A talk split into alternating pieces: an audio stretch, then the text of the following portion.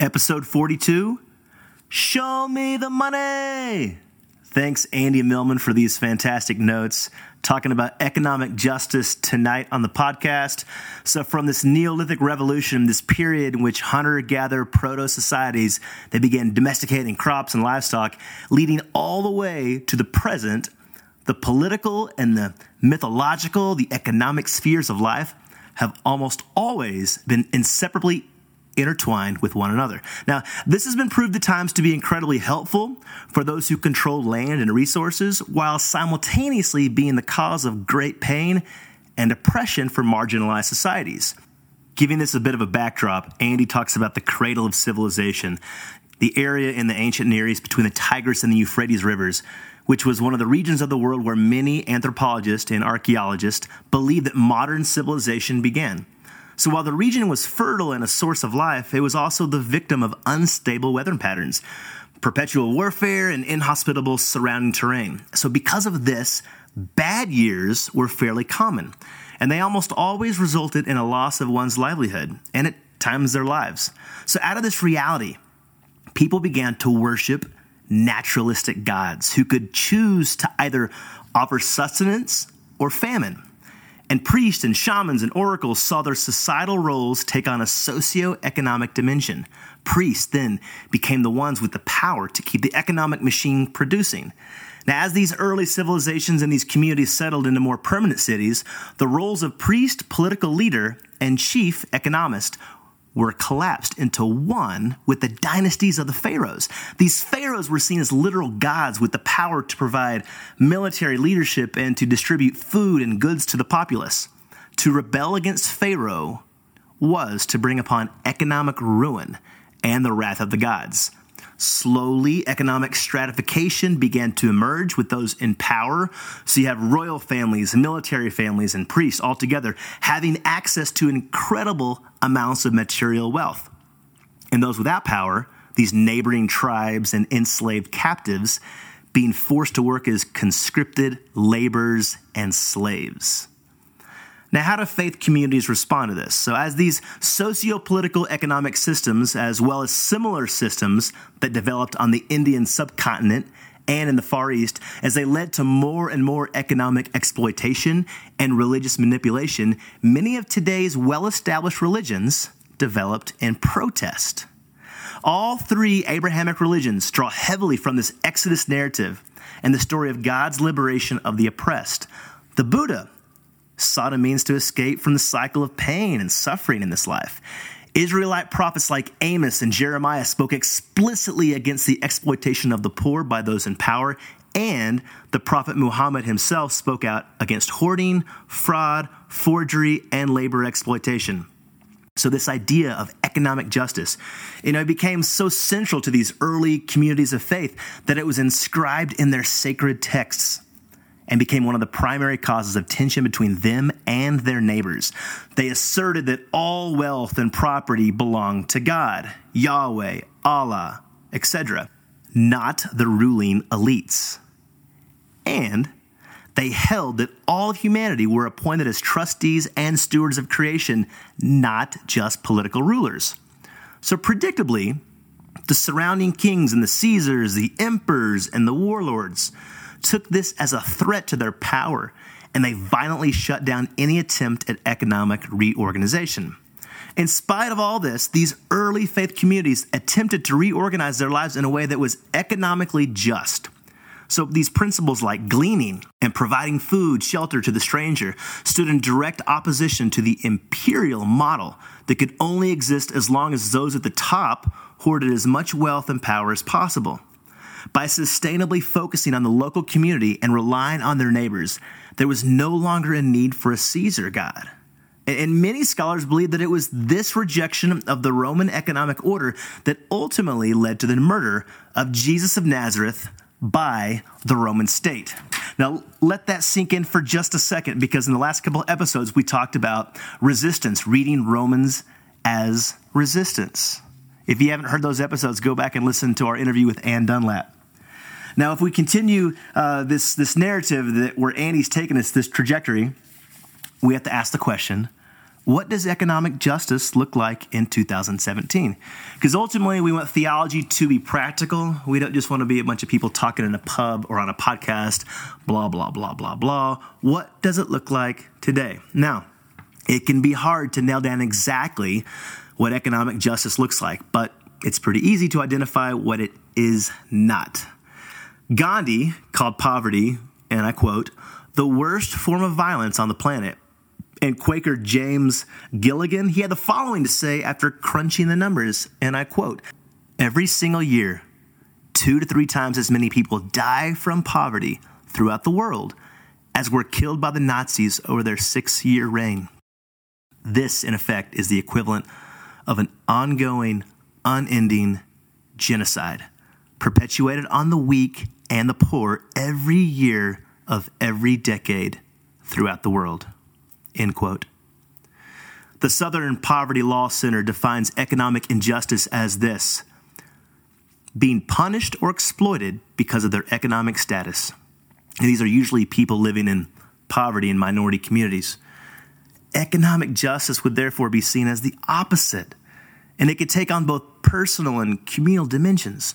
On a personal level, we can pursue economic justice by being more conscious about how and where we spend our money. For example, by patronizing local farmer markets and committing to use only union made products, you and I are in effect using our money to make a political and socioeconomic statement. We're saying that we value ecological stewardship over the exploitation of the planet. Similarly, buying union made products say that we value fair compensation and the right to organize collectively. We can also make decisions as a community that seek a more just economic order. In the Abrahamic faiths, we see repeated stories about the collective management, this distribution of resources in order to offer hospitality to the marginalized and the oppressed. Tithing, you've heard of this before, I'm sure, giving 10% of one's assets as an offering back to the community. And the term is zakat, the third pillar of Islam, mandating charitable giving to the poor. Both of these show that redistribution was a central tenet of religious communities in the ancient Near East. In 2017, this communal pursuit of economic justice, it may still look like dropping a few dollars for the poor in the offering plate or the alms box. But it also may take a more active role through initiatives like the Moral Monday movement. This is an intergenerational interfaith movement, and it's using the role that faith communities play in their towns and in their cities to leverage power and demand a more equitable distribution of wealth. Some of the questions that we'll be asking tonight are, you know, where do we see this current relationship between religion and politics and our economic leaders, and what is this that's different between this uh, structuring of the Egypt uh, Egyptian world and these Roman empires, and then our current political and religious and economic context here in the United States today? If you like this episode and any of our episodes, please go to the Brew Theology podcast over on iTunes, rate it, review it. Please share it on Twitter. We're at brew underscore theology. Also, we're on Facebook and Instagram at brew theology. The website, my friends, brewtheology.org, just like our friends in Canton, Ohio, others in New Jersey, and many more as I hope throughout this year, please see what it looks like for you to partner, to build a chapter, to do this thing called brewing theology in your towns and your communities with your friends and your family. Do it in a pub, do it at a brewery. We've got all the resources for you the curriculum, the leadership manual. I cannot wait to partner with you in that endeavor. This episode is brought to you by Call to Arms Brewery. Call to Arms Brewing Company is up in the Highlands on Tennyson in Denver, Colorado a really great neighborhood. I would say, for me personally, the second best neighborhood in the US of A behind Platt Park. Call to Arms makes amazing beer. Uh, these guys tonight have given us their Kolsch to drink during this episode. They're also going to be at theologybeercamp.com. Make sure you get your tickets August 18th and 19th in Denver, Colorado. Next, we're going to be at the Wild Goose Festival. Go to the wildgoosefestival.org Get your tickets for that. We're going to have a booth on the main road as well as having a session where we talk and we talk about a little bit of what it means to prost, P R O S T, to cheers at the end of the night. Lastly, we'll be at the Goosecast stage doing a podcast on Friday night between 5:30 and 6:30 p.m. Use the promo code Goosecast17 And you'll get a little promo code for the Wild Goose Festival. We'll be there in July, July 13th through 16th in Hot Springs, North Carolina. If you like some summer swag because it's so hot outside, make sure you go to the Brew Theology website, click under swag, and get yourself a tank top. If you don't like tank tops, we got some great tri blend shirts as well. Also, for your toddlers and your kids, we've got onesies and we've got little kid t shirts in pink if you like pink or blue, black, all different kinds of colors. Thank you, my friends, and we will see you on the other side. Peace.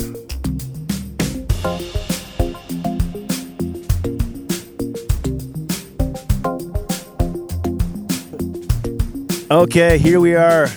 Rob and Steph's back patio, drinking some nice beer from Call to Arms, the Tennyson Standard Kolsch. It's a 5.5%. It's delicious. There you go. I'm Ryan. You know my story. Uh, we're not going to cover that right now because we're going to dig right into the questions. And who else do we have? I'm Janelle. And I'm Megan. No, Megan, she's- not to be confused with Negan Megan. from The Walking Dead. no, it's actually Megan. Yep. I mean, it's whatever whatever you want it to be. So It's So, Megan. so you, you've heard all of our stories before. It's like the ex Nazarene, the ex Mormon, and the ex Baptist. We're a good crew. yeah. and we're talking about economic justice and asking this first question What do you see as the current relationship between our religious, political, and economic leaders? And on top of that, what is the what's what's different between the structuring of the Egyptian and Roman empires and then our current political, religious, and economic context here in the US of A? So starting off with just the current relationship, is there a relationship? Is it interconnected? Are people aware that it's connected or unaware? This is this is an easy one to start with. Yeah. For sure. Andy Andy wrote these questions in there. Like the first one right off the bat, it's the jugular. Right. yeah. yeah. Well, I think it's it's fair to say that there is a relationship in the United States, especially between uh, evangelical Christianity and our political system. Now, that makes some of us not want to use the name Christian at all at times, and I do think you asked an interesting sub question there of do people know? I think some do, but I think some don't think that it's a real like overlap. But when we start looking at the history of politics and religion in the United States, we're talking about the Protestant ethic and uh, what it means to be successful. That that means that you're economically blessed, and obviously in our world today, having political power also seems to fall into that category of being blessed by God. So definitely, I think there's a relationship there. So typically, this is a relationship of power. Power. There's the power over, power under, power within, and so this would be a power over structure. Yeah. I think maybe the difference would be if you look back at Egyptian cultures and all the ancient Near Eastern cultures, is it was a very theocratic system. It was emperor, Caesar, Pharaoh down dictated, and now probably why people are unaware of it today is because it's in this form of a democracy in the Western world. hmm And so, even though you had a certain person who was elected president, number 45, due to a very higher like power over structure of religious leaders in the West, people are still, they still think that, oh, there's separation of church and state, it's democracy. There's not really a connection between the economy and politics and religion. Where, if you really break it down, these people who are successful religious people are, are tied in to some moolah, Absolutely. some money, money, money. yeah. Or yeah, it, whether it be money or like um like money like personal money or just in a way like some of these religious structures are in a way their own empire owning um fields and hotel chains and uh, large corporations um and those are the ones that also have the power to sway certain votes the way the way certain states votes depending on their high religious population i'm thinking of utah but i know it's not uniquely I was going to ask you specifically about Utah, Megan. yeah um i mean there's a there's a there's a very utah's votes are very much impacted by one the the just the religious identity there of the large population of members of the church of jesus christ of latter day saints but it's also um mormon mindset also influences um even just like local business um and, and it can be found in in a lot of mainstream Christian faiths today too. It's very um, pro capitalist, pro um, free market, and and I and I find it very interesting how a lot of these religious groups vote in blocks and that affects like everyone's uh, that affects their local economy. And so um yeah so i think especially in re- terms of religion um some of these some of these entities own i mean corporations and farms and have their own welfare system for their members. I'd say that that gives them a, a, a financial gain and then that's how they're able to sway many votes as well especially in utah.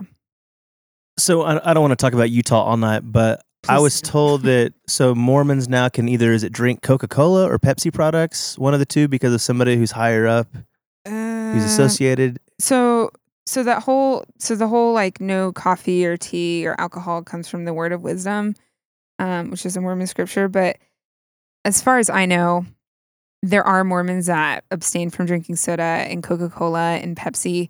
Because I remember going to Mormon dances and there were no like Coca Cola or Pepsi or things like that. I actually don't think you can buy drinks like that at BYU or on Temple Square in Salt Lake City.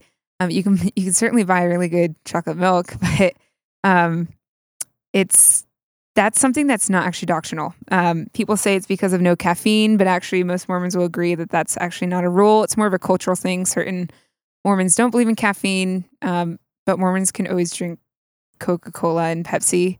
It's one of those cultural things. They own one of them, don't they? I, you know, Yeah, that's I what I'm- remember you I'm brought that up to look me. this I don't right now. remember. Not seeing it. Oh, we can look at Snopes. But I will say the the Mormon, I think it's the creamery at BYU makes like the best chocolate milk. I so mean, I will give them Snopes, that. by the way, I'm just going to they for did the not record. sponsor me, by the way. They don't want to, me to speak for them, but But I will yeah. say that they do make really good chocolate milk. I got to go here for the record. So the claim is that Mormons own Coca Cola. That's what I've been told for years. Guess what? It's false. what the Dun, dun, Jehovah's dun. Witnesses? According to are- Snopes.com. who who would have thought? See, all these assumptions that we have about certain religious people. I'm sorry, Mormons. For years, I've thought that. Oh. So there is a relationship between religious leaders and people in higher ups in the economy and those who hold office.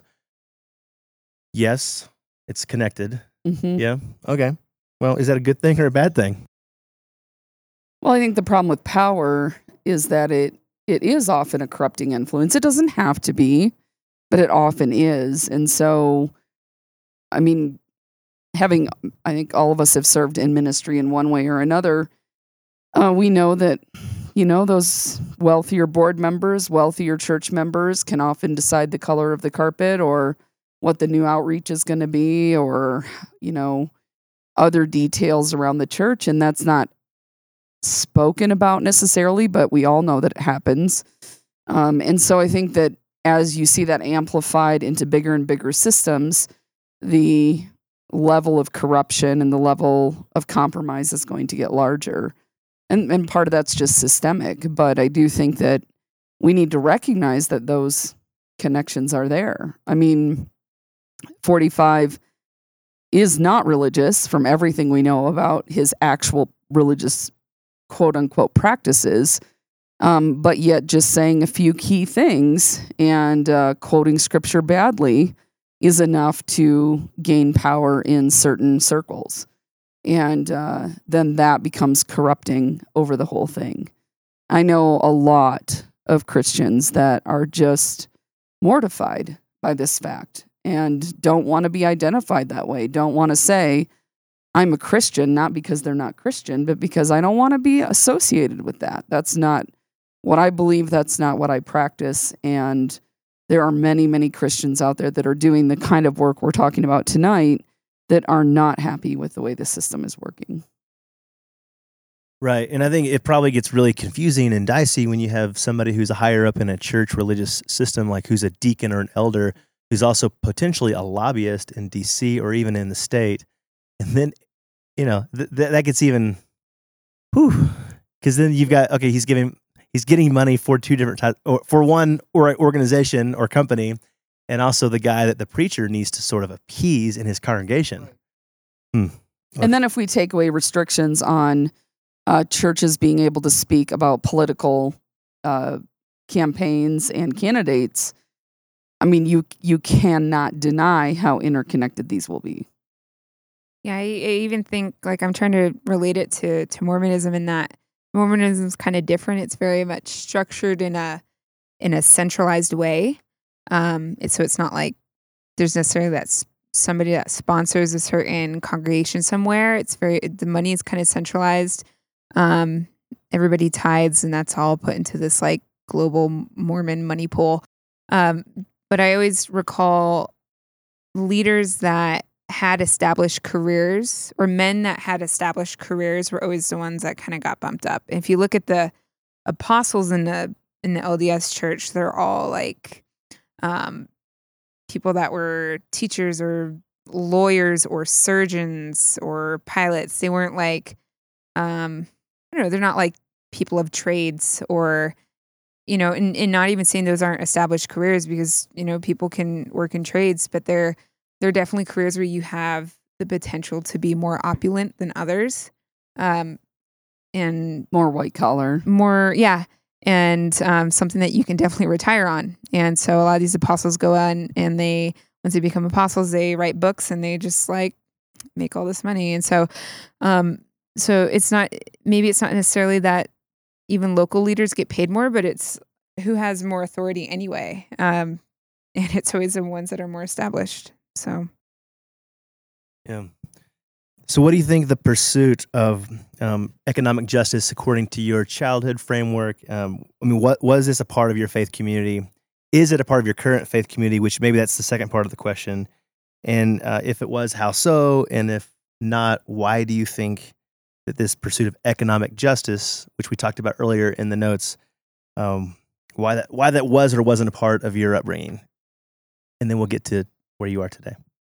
So in my tradition, um, it really wasn't. Uh, we, the Church of the Nazarene, is in over 140 countries. They have missionaries, and so I grew up knowing that stuff and hearing missionary stories, and um, that was that was the focus. The focus was going there and providing for people there, and absolutely some of that was for economic justice. Like a good friend of mine was a surgeon at a hospital. They they helped build one of the first hospitals in Papua New Guinea, and that is an economic justice issue, absolutely.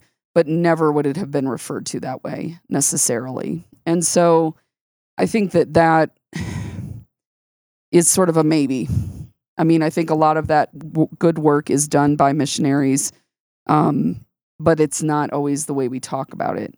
I think definitely one of the problems that has kind of come to a head in in that denomination is that when we talk about compassionate ministry, which is our way of talking about economic justice here in the states, um, it's just not. I don't feel it's em- as em- embraced as readily as supporting people overseas. Um, I definitely have been parts of conversations where it's not seen as doing missions work. It's not talked about or um, responded to as being as valuable or as important because you're not sharing the gospel. You're just feeding people or you're just providing a clothes closet. And so that's that's frustrating now to look back and kind of see that dichotomy even more clearly.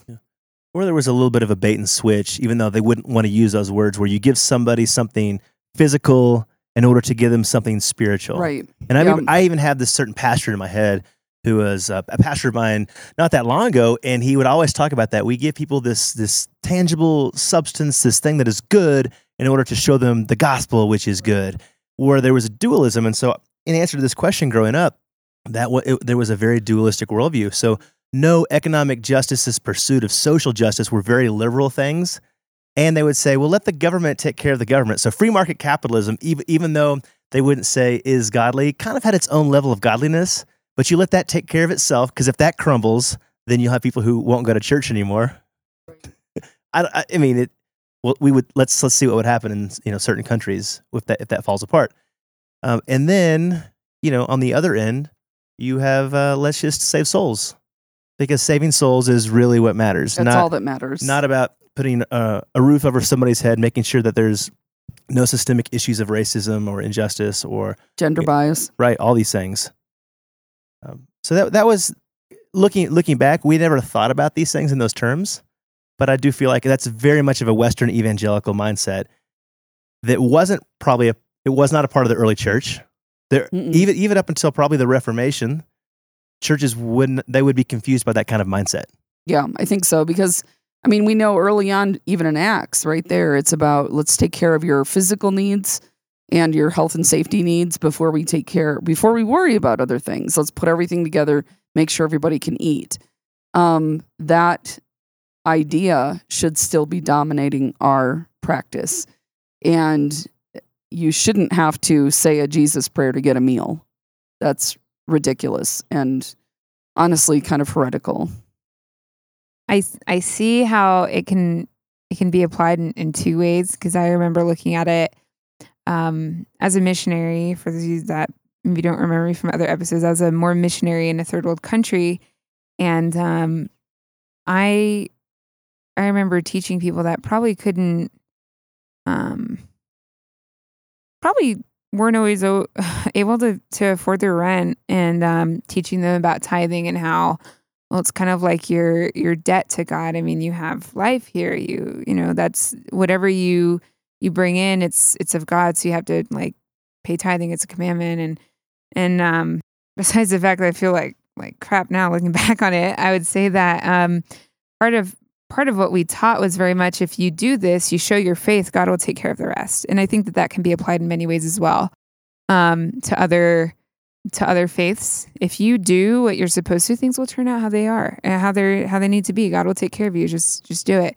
And you hear all these stories of people like, oh, I didn't know if I should pay my tithing and I couldn't pay my rent, but I paid my tithing. And all of a sudden I got an envelope full of money. I'm like, oh my gosh, it's like the secret or something. Like, what's going on here? And so, um, A book reference. a book- that's a book reference. Yeah. But Sorry. you, you know that was even used. Uh, my husband and I were in a district licensing interview one year, and we're told that we should be tithing, even though neither of us had jobs at the time.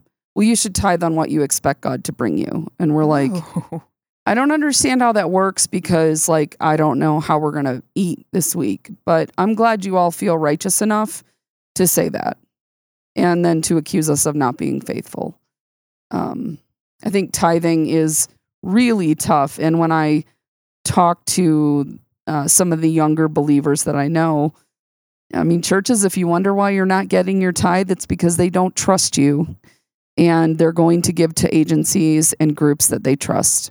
And so until you earn their trust back, you telling them to tithe isn't going to do it. So maybe this goes back to sort of the, the dualism where the government takes care of, of the you know the people and according to their policies, and the church the church should be the ones really taking care of the world. So that's that's almost what you hear from people who they don't want a, a liberal agenda in politics because they don't want it in the economy because they don't they don't want to be taxed that much because ultimately if there's this free market capitalistic worldview according i mean let's just look at it from a very broad you know bird's eye perspective Yeah. then you have more money to give to the church and if you have more money to give the church then we'll take care of the people of the world which in theory i love but the problem then goes to okay it doesn't look like the church is really doing her job Nope. because if if, if it was then churches would exist as healthcare centers Mhm. they would have uh, free legal advice. They would have clinics and they would take care of the poor. Now, some churches do. And some churches I know have gardens, which is great. Hashtag Yep. sow it forward. There, th- Craig, if you're listening, you do some good work in Platt Park. But I mean, ultimately, uh, churches are known for manufacturing a system, a stage on Sunday, to making sure people get paid and making sure that you, the pastor up there, gives the people what they want to hear, are challenged a bit, but not too much. Don't rock the boat too much. So you put something in the play to keep the thing going. Whereas there are probably a lot of single moms in there out there and or you know divorcees who are separated who are who can't even pay their rent. yeah. So the Eucharist, you come, you know, you go forward, whether whatever your tradition may be, Mhm. and you either go forward or you pass, you know, the little the little cups and the crackers. And maybe that time should be like you look to your neighbor to your left and your right, and you go, "Hey, uh, is your uh, is your rent paid? Uh, elec electricity, you got that going on right now? Do you have any doctor bills?" But typically, we don't we don't think that way. No. So I think ideally, if the church did operate that way, if it was, yeah, we're supposed to have, we're, we're the, the, the vehicle for economic justice in the world. Okay, great, go for it. But because they're not, then I, I guess my stance would be I'm actually okay with the government then saying we're going to fill in where the church is not. Yeah. Okay, that that that would be great. Um, if if more churches were like that, I would I would agree. Um, I don't necessarily feel that the government has to do it. Um, I would I would say that one of the problems is if if you don't really know who else is in your congregation.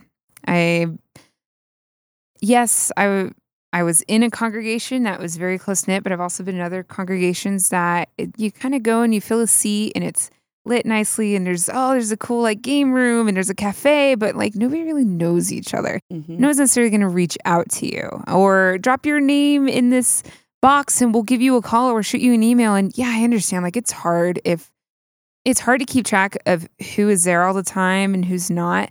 But I think that people would be more likely to give if they knew who was in their congregation and not necessarily knowing that other people were like, oh, well, this person, their son needs, you know, glasses or I don't know, like I just bought glasses. So I'm like, oh, they're so expensive, you know? But it's like, yeah, sometimes these little things, like they, they add up. And if you don't know who's in need if you don't know that person you don't care as much. And it and i feel like that relates a lot. Even in our like paying taxes a lot of people are upset. They they see people that abuse the system and there definitely are people that do. And then there's also people that definitely need it and it helps. Um i have i have some strong views on on the welfare that i'm not going to get into but i will say that if people maybe reached outside their circle more a little bit more they would probably be more more accepting of where the money is going and um or wanting to give. So i think that's a problem um that people face in wanting to give to their church. If there is specific programs in their church to help those in need they might be more inclined to give to it if if there was more personal outreach Uh, I think people are more willing to give in a church setting if there's a special Sunday that says this money is going to go towards clean water wells in Haiti. You're going to get a, a way bigger offering that Sunday. But again, that's outside of the U.S., which is so Okay, interesting that, to me. that was just the example I had, but Well, it could but- be it could be any example with dealing with you know people in poverty. But I think usually that, but that's where we have that is let's do charity water in Africa, you know. Yeah. But okay, let's talk about the women that are recovering from domestic abuse that are in our community. Are we willing to give money to buy them feminine products? Oh no, I I think know, there's some some do absolutely. do. So it's almost like there should be more of a transparency, and some churches do have this. And uh, obviously, when we talk about churches too, you've got all the different kinds of Protestant churches. You have the Catholic Church. You have uh, churches with no affiliation whatsoever. There's, as we all know, thousands of denominations. yeah So some churches are transparent, and, And others are doing it. and others hide their or you know their budgets. or like just even I feel like since we all come from like a Christian background, we're just saying churches, but uh, just local religious or spiritual congregations as well. Mhm. Is there? I mean, there's a lot of um, programs and social wel- welfare organizations that are sponsored by the Jewish community, by synagogues, and I'm sure. I mean, that's just that's just my sphere of association is with that, and I'm sure there's other con- spiritual or religious congregations that do things like that. Um, and not to not to beat a dead horse about the Mormon Church, but I will say that there's some there's a fund that you can contribute into that that um, helps the local congregation. I remember hearing stories like, yeah, well, the money you pay in fast offering might go to pay for so and so's kids' glasses, or if they can't pay the rent that month, and, and it's all anonymous. And and I always felt like that was something special because it was, yeah, you know, it's probably going to help that the person in your congregation that needs it, and um, I like I what you were saying earlier, though, about getting to know people. Oh, I think yeah. that that, um, I think that's key. And one of the things that came up at my table on Thursday was this whole issue of shame. Yeah. Of how loaded the church is with shame that families that have needs, parents that have needs, children that have needs are so afraid to share them because of shame because they're they feel shame about sharing it and they they they perceive shame from the system from the organization if they are not 100% and um you know if you tune into the next podcast we're going to address that a little bit but that authenticity and that willingness to get to know your neighbor and to not pro, you know put shame on them for sharing the truth. It it's hard. Could someone take you for a ride? Yep. Could they take advantage of your congregation? Yep. It's happened. But that doesn't mean that we stop helping. Um, it doesn't mean that we we shy away from getting to know uh, people and meeting them where they are. Definitely. And that could be a part of that Western worldview that we're so embedded in. This goes back to when we had Tink Tinker in the pub a couple months ago. He talked about worldview and how we feel like I've I've earned this. I've worked hard. This is my money. Mm-hmm. And if I give it to somebody, okay, this is the goodness of my heart. But then you watch somebody trample over your gifts. And we've all had people who've done that before. And then you get jaded. Well, what about just making sure that you have no expectations? So you give this gift, and I'm still I'm still dealing with this personally myself with certain people. You give gifts out of the goodness of your heart, and yet you don't have any expectation of what happens to that Mhm. gift. And I think that would change with uh with even taxation. That would change with Yeah. tithing. That would change with even what you give to the church. Those pastors and leaders might give that to things that you don't agree with. Guess what? It's out of your hands now. Yeah. I, so yes, that is so. That's. I to- totally see where you're coming from on that. I will say that there needs to be transparency, and there also needs to be a plan. And I Yeah. and and you just you kind of you mentioned taxes, and I can I can say that um, is probably ubiquitous in all these situations. That yes, there is an intention of why you are giving the money. This is true, but there needs to be an effective plan. I mean, if this is something that's been established, it needs it's not another test run for years and years and years. If Yeah. there's a problem, fix it and make my efforts I'm going to donate worthwhile. Even though Mhm. yes, it does me some good to know that I'm given and whatever and it's a very nice ti tax write off and yada yada yada. But if it's a test drive after 10 years, then I, I will feel like I'm there could be more done with it Yeah, I. I, I actually 110% agree. And I, and I do wonder what does sustainability look like within each kind of program that we're doing, that we're working on, whether it's within church or NGOs or the government. And because all these things that they're collaborating together, whether we're talking about the tiny homes here in Denver that are happening, what is sustainability in 10 years? That's a great buzzword Yeah. that people have. And, uh, d- or maybe it depends on the program, depends on the context. Some things you say, "Oh, I'm going to get jaded if this continues that way," and this program is so dysfunctional. Uh, you know, I, I- so there's tweaking that needs to be done pretty much within any system because no system has it right, whether Mhm. it is government. But what if there are religious governments that have had it right in the past? Hmm. So speaking of religion, what do you uh, what do y'all think about the major prophets of the world's largest you know religions, such as Jeremiah and Amos in the Old Testament, or Mohammed, and they spoke so explicitly against economic injustice? And what do you think that they would say to the current adherents of faith communities that they represent today? Christianity, Islam, we could talk Judaism, Mormonism, and Christianity are kind of connected but separate, Ah, obviously. you just offended like tons of listeners. What, why- why is it- No, What? I'm just That's- kidding. uh, There's, uh, there- there's definitely no, some there's like differences there. huge stigmas. Mormons aren't Christians. Mormons are Christian. um, as an ex-Mormon, yes. No, I'm kidding. Anyway, I really don't care. I really don't care. Um, I will say, okay. So, so I, I study Torah and and I can't help but think of, of the teaching of um, whatever fruit falls to the ground or whatever crops in your field fall to the ground. Um, you leave those. And for people that are without, they can come in and they can, I think it's only the corners. If anyone's listening out there and I'm incorrect, uh, Yeah, I'm sorry, you but I believe it's the of the corners. Yeah, the corners of the field open and and that which falls to the ground are there for for those that are in need to take. But you don't take more than is needed, and it's very and it that is also um, part of the story of of the wandering in the desert. You know, don't take more than is needed. Don't take more manna that's needed. And so, um, yeah, they're willing to give, and and it could be looked at in in like a cheap way, like oh, you're only giving them what fell, or oh, you're only giving the corners. I mean, think about it. Like that's some that could be a profit as well.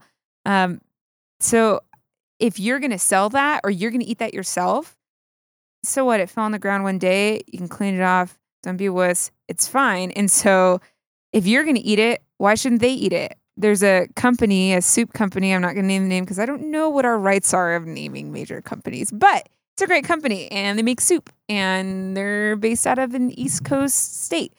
and they're next to a very rundown city. Um, probably in the top 10 of the most maybe rundown or dangerous cities in the United States.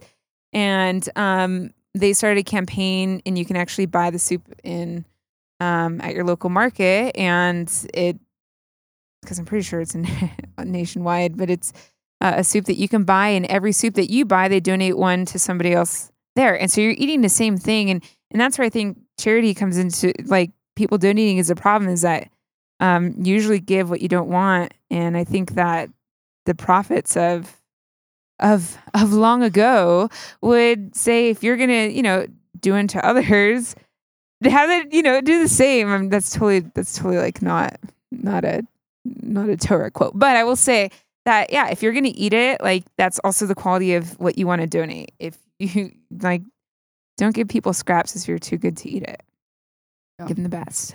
Well, I, Ann Dunlap may not want to be my friend after this, mm-hmm. but um, I was actually really inspired uh, by this little thing that she said when she was here a couple of weeks ago about part of uh, one of the ways we resist is by economic redistribution. And I've always had a really hard time taking stuff and donating it because I just feel like I'm a failure. Like I bought this thing and I just have completely failed and I'm wasting money. And when she said that, and again, Anne, please don't unfriend me. Um, you know, it made it. Um, it made my willingness to donate the stuff that I have bought but haven't used more okay. Like, if I'm not going to use it, then why don't I give it to someone that can use it? Because someone out there needs it. I, as probably, if you've seen the website, you'll know that I'm plus sized and living in Colorado um, finding places to to buy good clothes is a little more challenging. And um, so I had clothes that I brought with me when we moved that I, you know, they have value, um, but I kept not finding a way to get them out of my garage. And um, I know this is silly, but I mean, once when I when she said that, and I had that realization, literally the next weekend, I put them all. They were already in boxes put them in my car and took them to the thrift store because some other plus side wo- woman out there needs clothes for her job or needs clothes for church or her family. And i have good ones to give.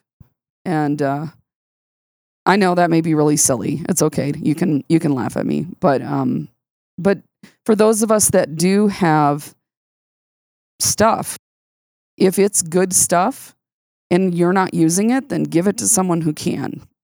And that's okay whether you get a write off or not. It it helps other people live well and i don't know i find a little bit of comfort in that Yeah, and that's awesome, especially because you know the struggle you're saying is difficult. I mean, of course, like what? Yeah, don't like. There are people that will donate for things that they identify with, and that's great. Like, I don't think there's anything wrong with if you feel certain to donate to a certain cause because you've been in that situation, but you're not going to donate to something else. Well, if you put your all in that one cause, well, if you know how it feels, like that's awesome, and you know how that felt. Mhm. I don't know how that feels. Like I I don't know. I could still fit in a little boy's clothes at Target and like I'm happy with that and I'm not ashamed.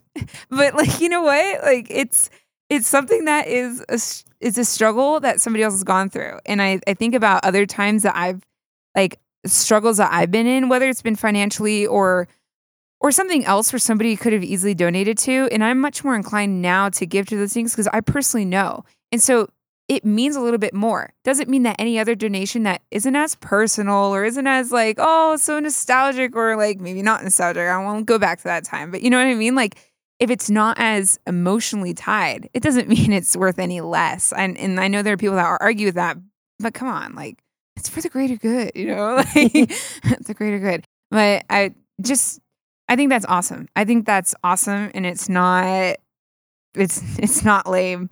I would. I also would like to add that I think that it's uh, one of the teachings that I think most most um, spiritual or religious groups could agree with is like don't take more than you need.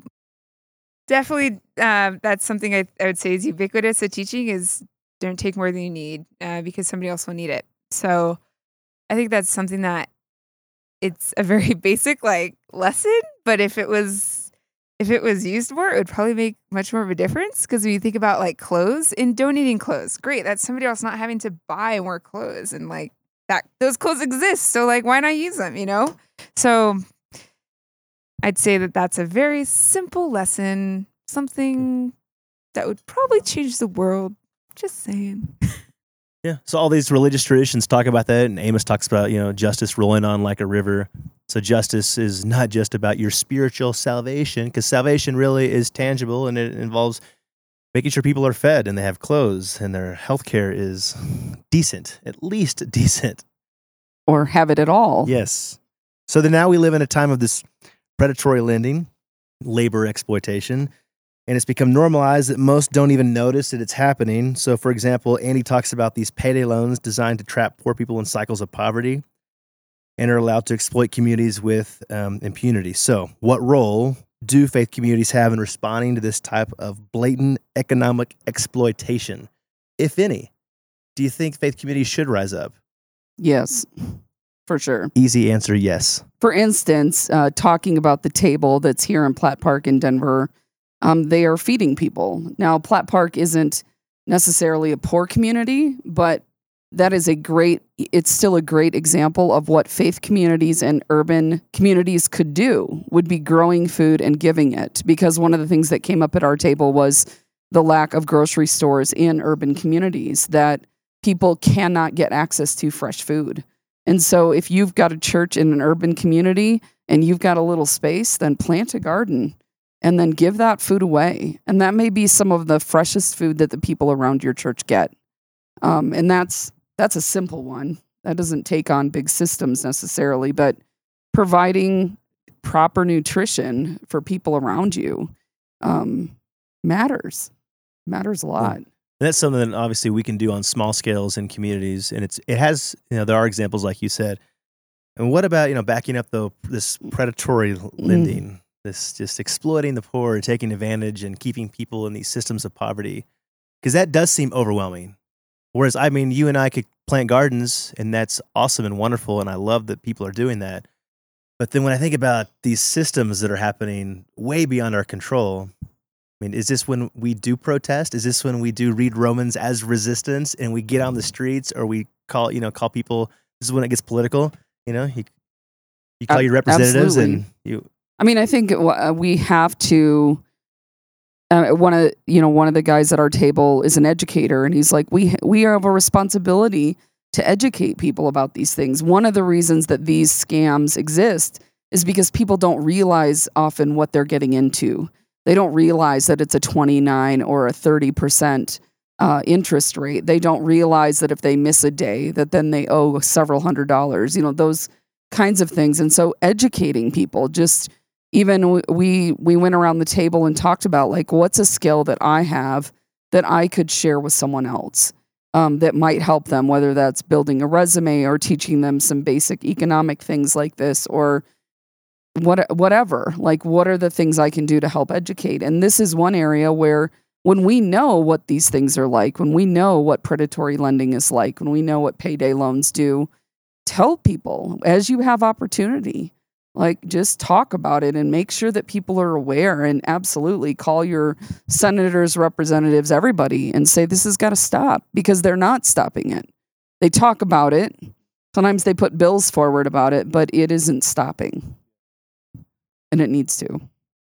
Yeah i i think a lot of people have all these different skills that that they can teach others. And and i see that a lot too um there's certain groups. I mean, there's a lot of like people that are really into tech that do that teach tech like how to code and stuff like that for free at the at the Denver library. It's free. Like you can use a computer there. You can learn school. And that's something that could that could help you move forward in a career.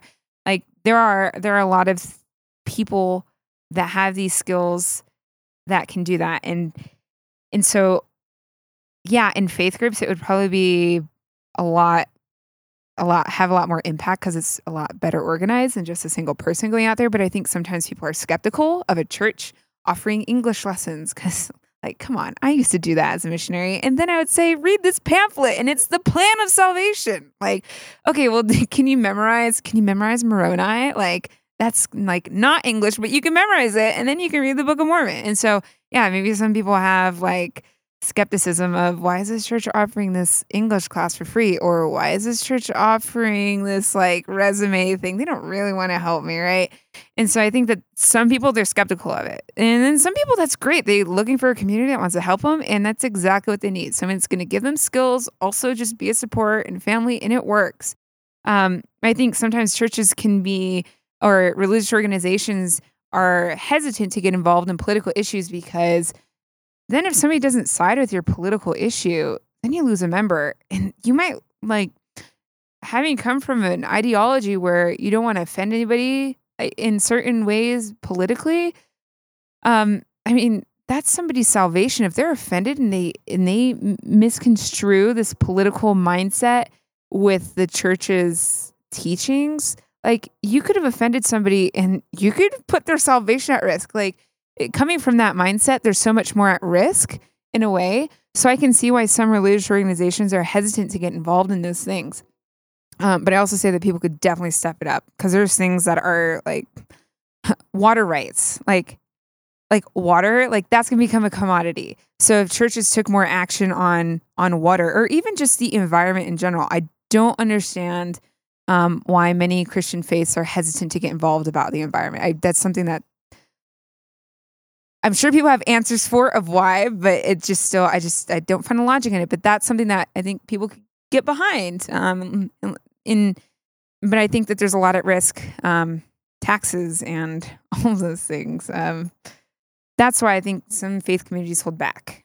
And I think it's important to say, like, if you have a faith community that would be interested in getting involved in this and you would like to help lead that movement in your church uh, or religious community, there are lots of organizations out there that are doing the work already, and all you need to do is partner with them. So don't feel like you have to reinvent the wheel or that you have to come up with all the curriculum or that you have to do everything by yourselves. Partner with other agencies in your neighborhood, in your city, and bring the message to more people. That's really what a lot of organizations and charity groups need. They need partners. And so just keep that in mind. If there's something here that that's really, you know, triggering for you that you want to work on, then go find those groups in your community and work with them. All right. Lastly, so every week we drink beer and we enjoy it. Some Or of us cider. do. Some of us do. Not Or all of us. cider. Sorry, Megan. okay. and they're expensive beers. Some of them are up to seven dollars, eight dollars, even more. In very trendy areas like RiNo, which is now being gentrified, and uh, you know Five Points, and probably even this area at one point where we're at was at one point a different kind of an area, with now five breweries in walking distance. So, what role does this community, this brew theology community within Denver, what does it have in the pursuit of economic justice for communities and and Andy mentions mostly people of color who've been displaced so that we can enjoy craft beer and theological conversations. Can we do both? Because I don't think we're aware sometimes of these neighborhoods. He had to kick us in the butt at the end with this question. No, no, no. Good, good. Thank you, Andy. if you actually listen to to your own topics, I will say that's good. Uh, that's something that needs to be brought to light. And sometimes maybe people don't want to. They maybe they, they're on a tight budget and they can't afford to buy that seven dollar beer. Um, and maybe they feel obligated to. It would be great to maybe to get some feedback also from people that attend what their views are on just going to breweries. Yeah, because beer is great, but I mean, like, I can't even drink beer. It's great. I still go. But I will say- I would say, like, uh-huh. even beyond like beer or any kind of alcohol, for instance, like the neighboring communities around, I, I Mhm. do wonder even if, so like, what, and I'm not going to name breweries right now. Let's say it's Brewery A, or, uh, Mhm. Brewery A. Does Brewery A have any idea of what's happening in their own backyard? And do they care? Or do they really just want the hipster communities up and coming? Because that's really, it's, it's good for real estate, it's good for business. And at the end of the day, it's all about money. Yeah. Now, some breweries do, they do give back to nonprofits and other, you know, any kind of government organizations and NGOs. And I don't know about churches, but that's probably, probably the last place they're going to give. Uh, and, but yeah, I, I, cause I mean, in, this is where it gets tough. In the Western world, we want nice things. I think it's hard. Uh, I think that, you know, one of the realities we face at Denver Brew Theology is we have um, we don't have a lot of representation by people of color. And so maybe just even learning more about the communities that we go to and what's going on there, learning about gentrification and um, the kind of issues that happen when people are moved out. So, one of the places that we see this happening right now is on Broadway, uh, south of I 25. Um, we, we've seen old businesses and old apartments torn down and new stuff put in. And so, who was there and where did they go and what did they do? And so, how, you know, maybe just learning about the community around us because we are active in all of Denver and then reaching out to some of the organizations that work in those areas. Um, and I think you can do that whether you're in a big city like Denver or you're in a small town where maybe you have a, a bar and a brewery and that's it. But what's going on with those that are less um, less well off in your community and how can your group come together to maybe make a difference in their life? All right.